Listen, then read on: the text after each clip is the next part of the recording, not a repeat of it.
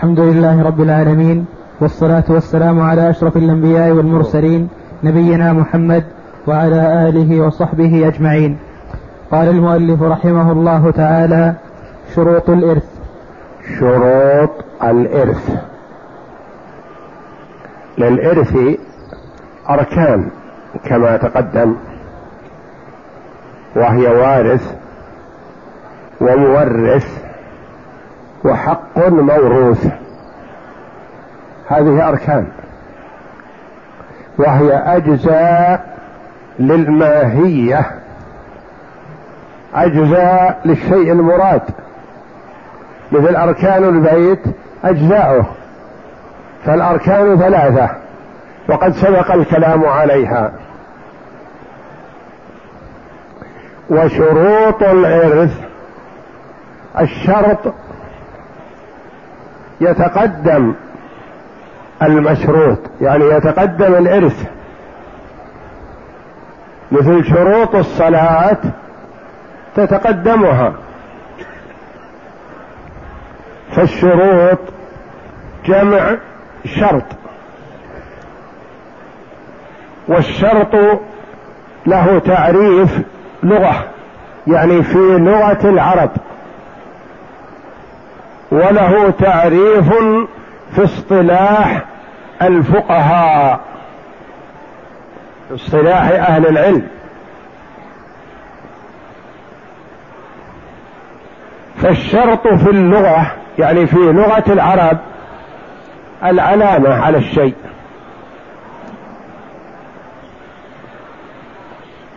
أشراط الساعة هي علامات الساعة. والشرط لغة العلامة. واصطلاحا يعني في اصطلاح العلماء ماذا يراد بالشرط؟ هو الذي يلزم من عدمه العدم ولا يلزم من وجوده وجود. التعريف مختصر. وسهل لكن فهمه يحتاج إلى تأمل. يلزم من عدمه العدم. إذا عدم شرط الارث هل يوجد ارث لا. إذا عدم شرط من شروط الصلاة هل تصح الصلاة؟ لا من شروطها الوضوء الطهارة لو صلى بدون طهارة تصح صلاته مع وجود الماء وتيسره؟ لا من شروط صحة الصلاة ستر العورة لو صلى بدون ستر العورة مع إمكان ذلك هل تصح صلاته؟ لا إذا يلزم من عدم الشرط عدم المشروط ولا يلزم من وجوده وجود ولا عدم. يعني وجوده لا يلزم منه وجود ولا يلزم منه عدم. يعني إذا عدم الشرط ما ما وجد شيء. ما وجد المشروط. وإذا وجد الشرط قد يوجد المشروط وقد لا يوجد. نمثل مثلا بشيء من شروط الصلاة. لو صلى بدون طهارة صلى بدون ستر للعورة هل تصح صلاته؟ لا. ما تصح. لماذا؟ لعدم وجود هذا الشرط. ستر العورة والطهارة. ما وجد. لو ستر عورته بعشرة ثياب وتطهر بماء البحر هل يلزم انه صلى لا.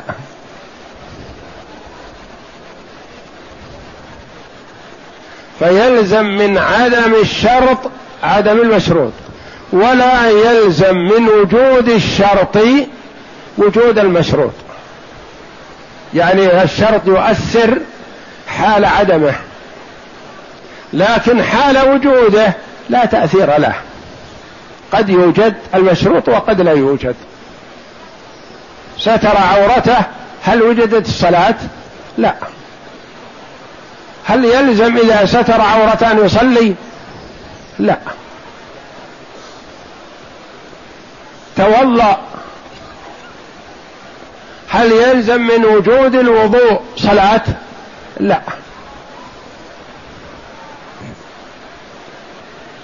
إذا صلى بدون وضوء هل تكون صلاة؟ لا عبث. إذا معنى يلزم من عدمه العدم. يعني فقدان الشرط يؤثر. إذا ما وجد الشرط من شروط الإرث ما وجد إرث. إذا وجد الشرط من شروط الإرث قد يوجد إرث وقد لا يوجد. شروط الإرث الثلاثة كلها وجدت. يلزم وجود الإرث لا قد يكون معنا مال. معنا مال يقسم. كل شروط الإرث الثلاثة تحققت. هل يلزم وجود الإرث؟ لا إذا فقد شرط من الشروط الثلاثة هل يوجد إرث؟ لا إذا يلزم من عدم الشرط عدم المشروط إذا ما وجد شرط من شروط الإرث فلا إرث حينئذ وجدت الشروط الثلاثة هل يلزم وجود الإرث؟ لا إذا الشرط يؤثر فقدانه. ولا يلزم من وجوده وجود ولا عدم. قد يوجد ولا يلزم من وجوده وجود. وقد يوجد ولا يلزم منه عدم يعني يوجد إرث. فوجوده لا يلزم منه وجود وعدمه يلزم منه العدم.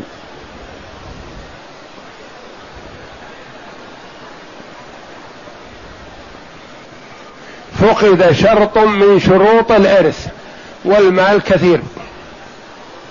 يلزم وجود الإرث؟ ما لا. ما دام فقد شرط من الشروط الثلاثة ما في إرث. شروط الإرث الثلاثة وجدت فهل يلزم وجود الإرث؟ لا. قد توجد الشروط الثلاثة ويختل ركن من أركان. ما هو؟ مثلا عدم المال الموروث ما وجد مال. فإذا وجدت الشروط ولم يوجد ركن من الأركان فلا إرث. وقد توجد الشروط ويختل شيء آخر. تحقق الموت للمورث وتحقق الحياة للوارث وتحقق القرابة. ثلاثة شروط موجودة. لكن الوارث كافر الولد والأب مسلم. هل يوجد إرث؟ لا. امتنع الإرث لوجود مانع ولا الشروط موجودة.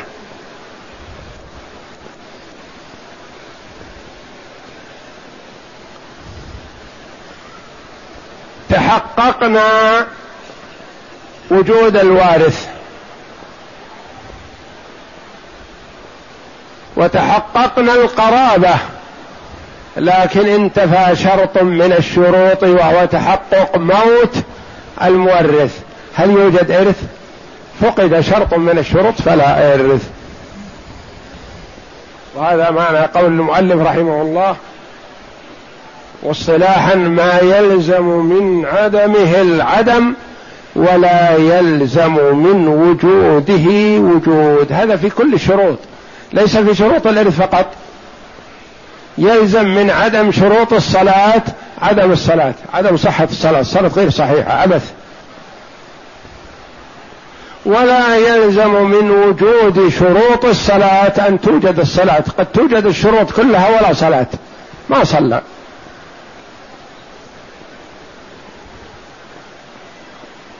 الولد مثلا يقول له أبوه هل صليت؟ يقول نعم. ويشهد أخي أني توضأت أنا وإياه. هل يكفي هذا؟ هل هذا يدل على وجود الصلاة؟ لا قد يتوضأ ولا يصلي. فلا يلزم من وجود الشرط المشروط ويلزم من عدم الشرط عدم المشروط. يلزم من عدمه العدم ولا يلزم من وجوده وجود ولا عدم. اقرأ. السؤال ما معنى الشرط لغة واصطلاحا؟ لغة العلامة واصطلاحا ما يلزم من عدمه العدم ولا يلزم من وجوده وجود ولا عدم لذاته. سؤال كم شروط الإرث وما هي؟ كم يسأل بها عن العدد؟ وما هي يسأل بها عن بيان هذه الشروط؟ لو قلت لك كم شروط الإرث فقلت لي ثلاثة. تكون أجبت. لأني قلت لك كم شروط الإرث. فأنت قلت لي ثلاثة. يكون هذا جواب صحيح. لأن كم يسأل بها عن العدد. وإذا قيل وما هي فلا بد أن تبينها. إذا قلت لك ما هي شروط الإرث فقلت لي ثلاثة. هل هذا الجواب؟ لا.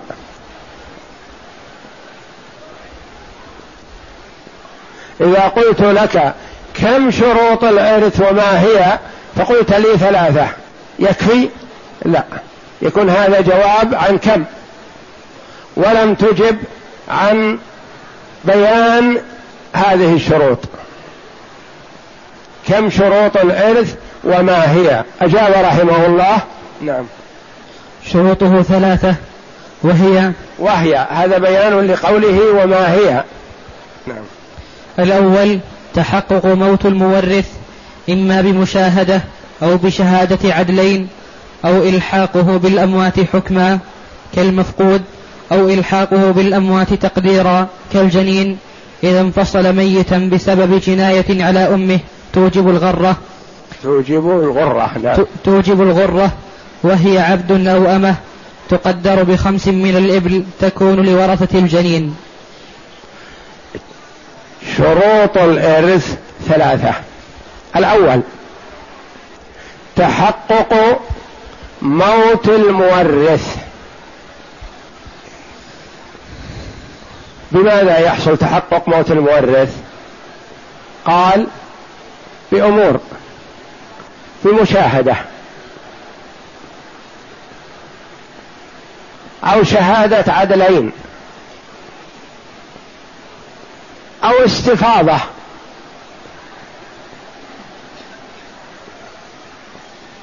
فمثلا شهادة عدل بمشاهدة يشهد هذا أنه رأى فلان المورث لفلان وفلان وفلان ميت. واشترك في تغسيله والصلاة عليه وتشييعه ودفنه. هذا المشاهدة. يأتي يشهد عند القاضي يقول مات فلان ويؤدي الشهادة لأنه شاهده. أو بشهادة عدلين يعني ما شاهد الرجل أو الحاكم ما شاهد الوفاة وإنما شهد عنده. جاءه من يشهد بأن فلانا مات في الطائف. فتحقق القاضي وحكم بشهادة الشاهدين بموت فلان. هذا تحقق. أو إلحاقه بالأموات حكما. انتبه بين الفرق بين قوله الحاقه بالأموات حكما أو إلحاقه بالأموات تقديرا. حكم بمعنى حكم القاضي بأنه ميت. ولم يوجد مشاهدة ولا شهادة عدلين بأنه مات وإنما غاب غيبة منقطعة. كالمفقود. وقلنا المفقود ينتظر به تسعون سنة منذ ولد إذا كان غالب سفره السلامة أو أربع سنين منذ فقد. إذا كان غالب فقده الهلاك. اجتهاد الحاكم. يجتهد الحاكم فيحكم بموته. قد لا يبلغ أربع سنين وقد لا يبلغ لا ينتظر تسعين سنة منذ فقد. لأن من سافر وانقطعت أخباره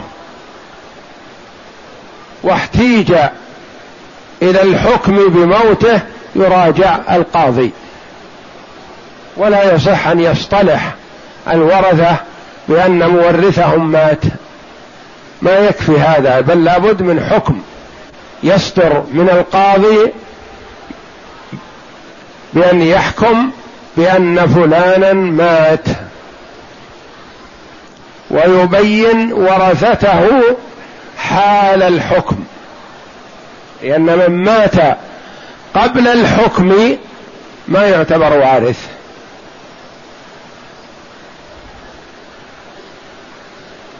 فمثلا إنسان فقد سافر وانقطعت أخباره. لا يدرى حي أو ميت. عشر سنوات عشرين سنة ثلاثين أربعين خمسين. سافر وهو ابن عشرين سنة. لطلب الرزق أو طلب العلم ونحو ذلك. فانقطعت أخباره. يقال هذا غالب سفره السلامة. لأنه يمكن رغب في المقام وأقام. فينتظر فيه تسعون سنة منذ ولد. يحسب له لأن الغالب أن الرجل المرء لا يتجاوز تسعين سنة إلا نادر. وكما قال النبي صلى الله عليه وسلم أعمار أمتي ما بين الستين والسبعين وقليل من يجاوز ذلك. فينتظر فيه لتسعين إلى تسعين سنة منذ ولد. ثم بعد هذا يحكم القاضي بأن فلانا مات ويحكم بوراثة ماله. لورثته الذين هم موجودون حال الحكم. فمن مات قبل الحكم بشهر أو شهرين أو يوم أو يومين ما يحكم بوراثته لأن الميراث للورثة الموجودين حال حكم الحاكم بموته. هذا المحكوم عليه حكما بأنه مات كالمفقود أو تقديرا. فرق بين الحكم والتقدير. كالجنين إذا جني على أمه فسقط ميتا فإنه يقدر أنه حي ثم يقدر أنه مات من هذه الضربة ثم يغرم الجاني غرة. عبد أو أمة قيمة الواحد خمس من الإبل.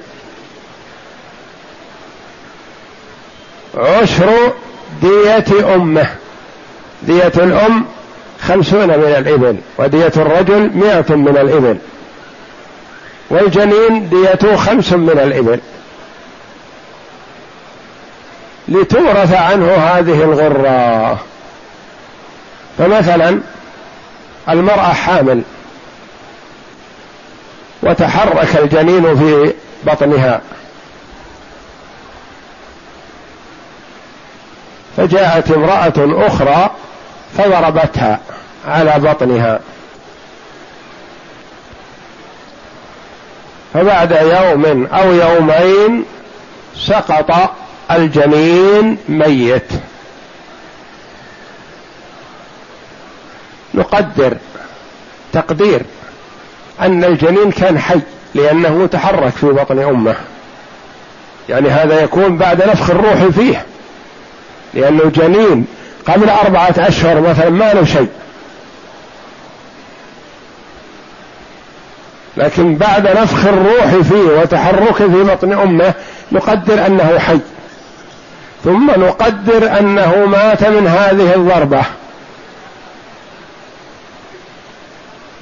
ثم بعد تقدير الموت ننظر ورثته حال موته من هم. أبوه أمه.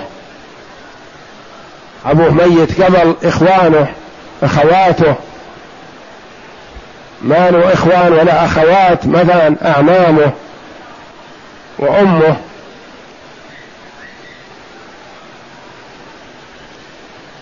ونحو ذلك. فهذا موت بالتقدير والمفقود موت بالحكم. ثم إذا قدرنا أنه حي ثم قدرنا قيمته ديته ثم قدرنا موته تصرف هذه الدية لورثته حال تقدير موته. تصرف لمن يستحق إرثه. فهذا وارث بالتقدير.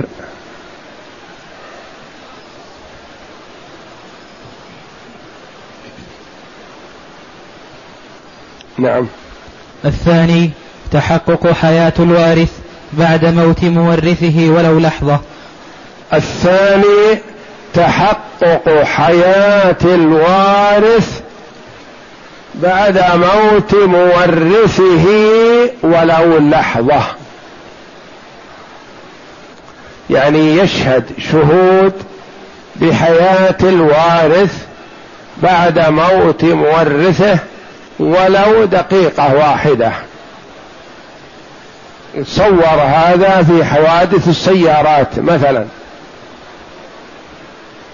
والموت الجماعي. حصل حادث على الوالد والولد. فمات أحدهما قبل الآخر بدقيقة. المتأخر في في الموت يرث المتقدم والمتقدم لا يرث المتأخر. فإن ماتا معا في لحظة واحدة خرجت أرواحهم في لحظة واحدة فلا توارث حينئذ. لابد في التوارث أن يتحقق أن الوارث حي حال موت مورثه. ولو لحظة واللحظة أقل من دقيقة. يعني هذا خرجت روحه وهذا تنفس. ثم خرجت روحه. فيرث المتأخر المتقدم. تحقق حياة الوارث بعد موت مورثه ولو لحظة. وكذا الجنين يتحقق أنه موجود في الرحم حال موت مورثه.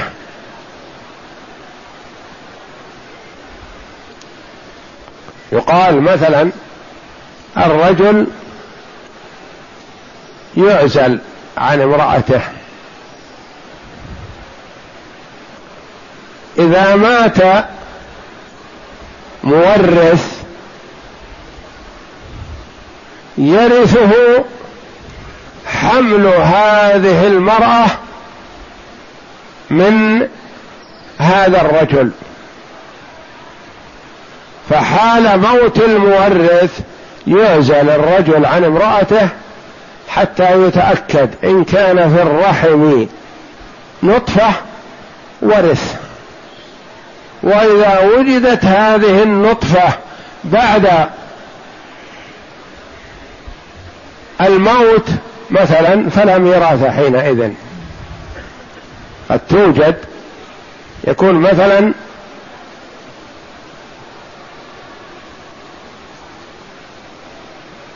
حمل عاصب لهذا المتوفى.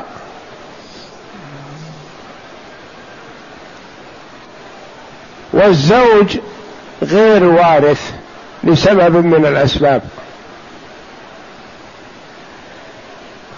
الرق مثلا الزوج يمنعه الميراث الرق. الزوج يمنعه من الميراث كونه أجنبي. فهذا مثلا أخ لأم هذه النطفة. فيعزل الزوج عن هذه المرأة حتى لا يوجد نطفة في رحمها بعد موت أخيه من الأم فيورث.